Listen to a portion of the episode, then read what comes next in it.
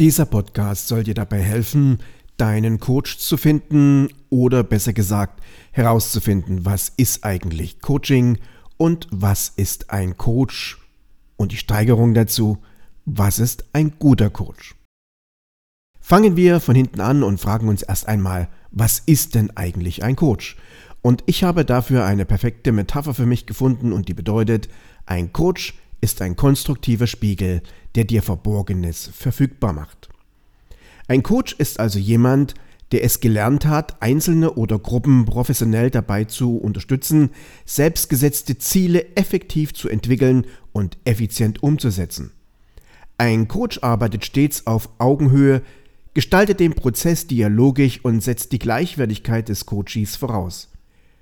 Für den Coach-Prozess benutzt er bewährte Methoden für professionelle kommunikative Kompetenz in Bereichen wie Selbstmanagement, systemisches Denken, Körpersprache und Fragetechnik, behindernden Überzeugungen, Motivation, Reizreaktionsmechanismen, Konfliktmanagement und Rhetorik, unbewusste Persönlichkeitsanteile, innere Bilder und innere Dialoge, Trance und Erfolgsstrategien, Zeitmanagement, Metaphern, Werte, Wahrnehmungsfilter, Gruppendynamik, Psychologie, Menschenkenntnis und Gesundheit. Nun, das ist natürlich eine ganze Menge, die so ein Coach alles drauf haben sollte.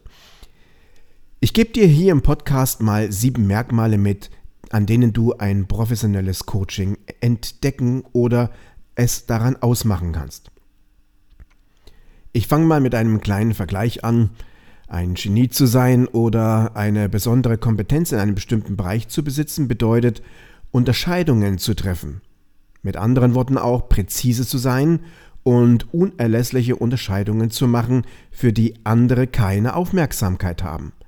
Im Bereich des Coachings sind für den Coach folgende unerlässliche Unterscheidungen Bestandteil seiner Arbeit. Ein Coach unterscheidet nämlich zwischen der Landkarte und dem Gebiet. Das will ich kurz erklären. Landkarte und Gebiet, was meinen wir damit? Nämlich, wenn wir unseren Gegenüber oder unsere Welt betrachten, dann haben wir von dieser Welt nur eine Landkarte, aber wir sind nicht dort. Das heißt, wir haben nur ein Abbild. Das nächste Merkmal ist der Person und ihrem Verhalten, der Meinung und der Bedeutung, analoger und digitaler Informationen, den Kontext und dem Gefühl, Erklärungen und Behauptungen, aktuellem und gewünschten Zustand. Wenn diese Unterscheidungen klar und deutlich getroffen werden können, sind wir wie ein Kompass für das Coaching und schließen damit die größten Fehler in der Kommunikation aus. Was sind denn solche großen Fehler? Nun, wir verwechseln sehr oft Worte mit der Realität wir sind mehr beim Gedankenlesen und Halluzinieren wie bei tatsächlicher Wahrnehmung, denn wir urteilen und bewerten und übertreiben ordentlich. Wir besitzen Gefühlsbetontheit, also wir minimieren oder maximieren, wir nehmen also etwas herunter oder steigern es. Wir personifizieren, werden also unsachlich. Wir sind in Überidentifikation, das heißt, ach, ich bin ja besonders wichtig. Oder wir gehen in Abwehrhaltung im Sinne von, hm, ich werde nicht für wichtig genug genommen. Wir tadeln, klagen an oder beleidigen. Wir verwirren, wechseln das Thema oder wir tun die Konzentration verweigern. Es sind also sehr, sehr viele Spielchen, die so stattfinden, in denen wir unsere Umwelt eben wahrnehmen oder eben nicht. Das heißt, wenn wir sie nicht wahrnehmen, sind wir angekommen im Bereich der Interpretation und der Halluzination. Denkst du also über ein Coaching nach und willst einen Coach bewerten, dann wisse, dass ein Coach im Rahmen seiner Ausbildung sollte er eigentlich verschiedene Kompetenzen gelernt haben. Zum Beispiel die Feldkompetenz sowie Potenziale zu erkennen zu definieren und zu präzisieren und hieraus auch ein gutes Angebot für den Coachee entwickeln zu können, das sich an eine bestimmte Zielgruppe wendet und ihm einen unverwechselbaren Platz im Markt eben sichert. Die wesentlichen drei großen Coaching-Angebote sind somit in den Bereichen Gesundheit, Business und Persönlichkeitsentwicklung. Zu einem Coaching-Angebot oder Coach-Angebot gehören natürlich die drei folgenden Punkte. Was ist die Zielgruppe und welcher Bereich? Was ist die Art des Coachings? Und was sollten die Hauptthemen des Coachings sein? Coaching versteht sich generell als ein Prozess und der Prozess des Coachings besteht in der Begleitung des Coaches bei der Entwicklung von zieldienlichen Verhalten sowie der Unterstützung beim Transfer der arbeitenden Ressourcen in seinem eigenen Aufgabengebiet. Das Handeln ist eng mit dem Coach-Prozess verbunden und die Umsetzung Arbeiterveränderung steht im Mittelpunkt des gesamten Coachings. Was macht eigentlich ein guter Coach? Ein guter Coach stellt dir Gewohnheiten, Sichtweisen, die Lebenseinstellung und bestehende Strukturen bei einem Klienten angemessen in Frage, um Veränderungen zu ermöglichen. Ich habe dafür einen Leitsatz, der mich im Leben begleitet und der besagt, derjenige, der bestehende Wertmaßstäbe bewusst hinterfragen kann, gewinnt geistige Freiheit. Es geht also nicht darum, dass wir etwas vorgekaut oder ähm, etwas äh, schlecht oder gut gemacht bekommen, sondern dass wir den Prozess möglichst selbst hinterfragen können. Denn das ist das wesentlich Wichtigste. Und die Haltung des Coaches wird unterstützt ähm, durch eine bereits von Rogers 1957 äh, formulierte Eigenschaft, nämlich zuallererst durch den Bereich Konkurrenz, sprich Echtheit, dem Bereich Wertschätzung, Akzeptanz und dem Bereich Empathie, einfühlendes Verstehen. Gerade beim letzteren äh, sehen wir hier, dass Coaches absolut in dem Bereich der Empathie zu suchen sind. Das heißt, ein guter Coach ist immer jemand, der eine hohe Vorstellungsgabe hat von seinem Gegenüber. Wir wissen ja, es gibt die Pathie, die Eigenbezogenheit und die Empathie, das Einfühlungsvermögen in mein Gegenüber.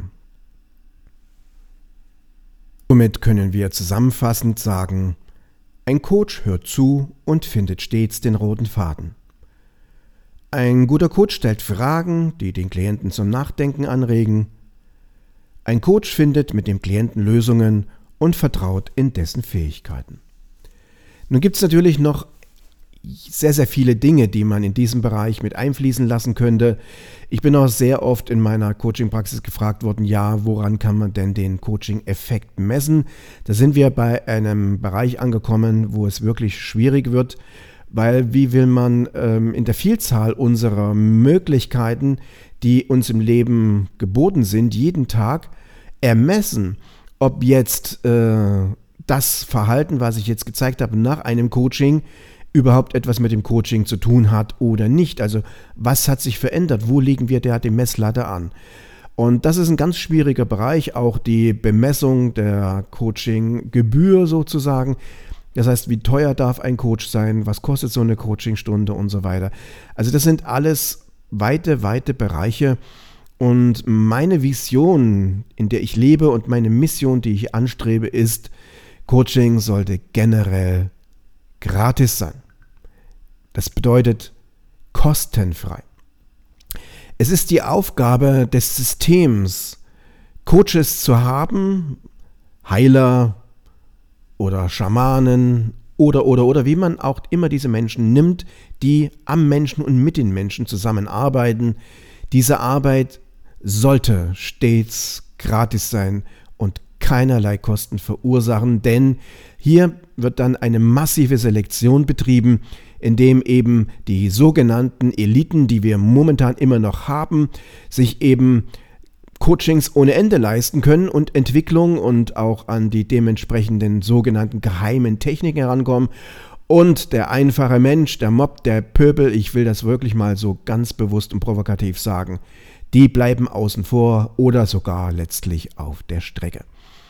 Für meine Begriffe sind wir am Ende dieser Fahnenstange angekommen, am Ende dieses Seins in dieser Welt, denn so kann es einfach nicht mehr weitergehen. Und ich hoffe, dass ich mit diesem Podcast ein bisschen dich aufrütteln konnte, dir ein bisschen was über die alte Welt erzählen konnte, woran man einen Coach messen, erkennen kann und was überhaupt Coaching bedeutet. Ich bin ein bisschen provokativ gewesen, auch in diesem Podcast. Jedoch bin ich der festen Überzeugung, dass Provokation stets ein guter Lehrmeister ist. In diesem Sinne bedanke ich mich für deine Aufmerksamkeit Heute habe ich es wieder ein bisschen kürzer geschafft, in 10 Minuten diesen Podcast zu halten, denn es soll ja auch noch genügend Raum zum eigenen Denken übrig bleiben. Und wie immer wünsche ich dir zum Schluss glänzende Erfolge mit Mindtraining. Roland Felger, dein Gedankenmentor.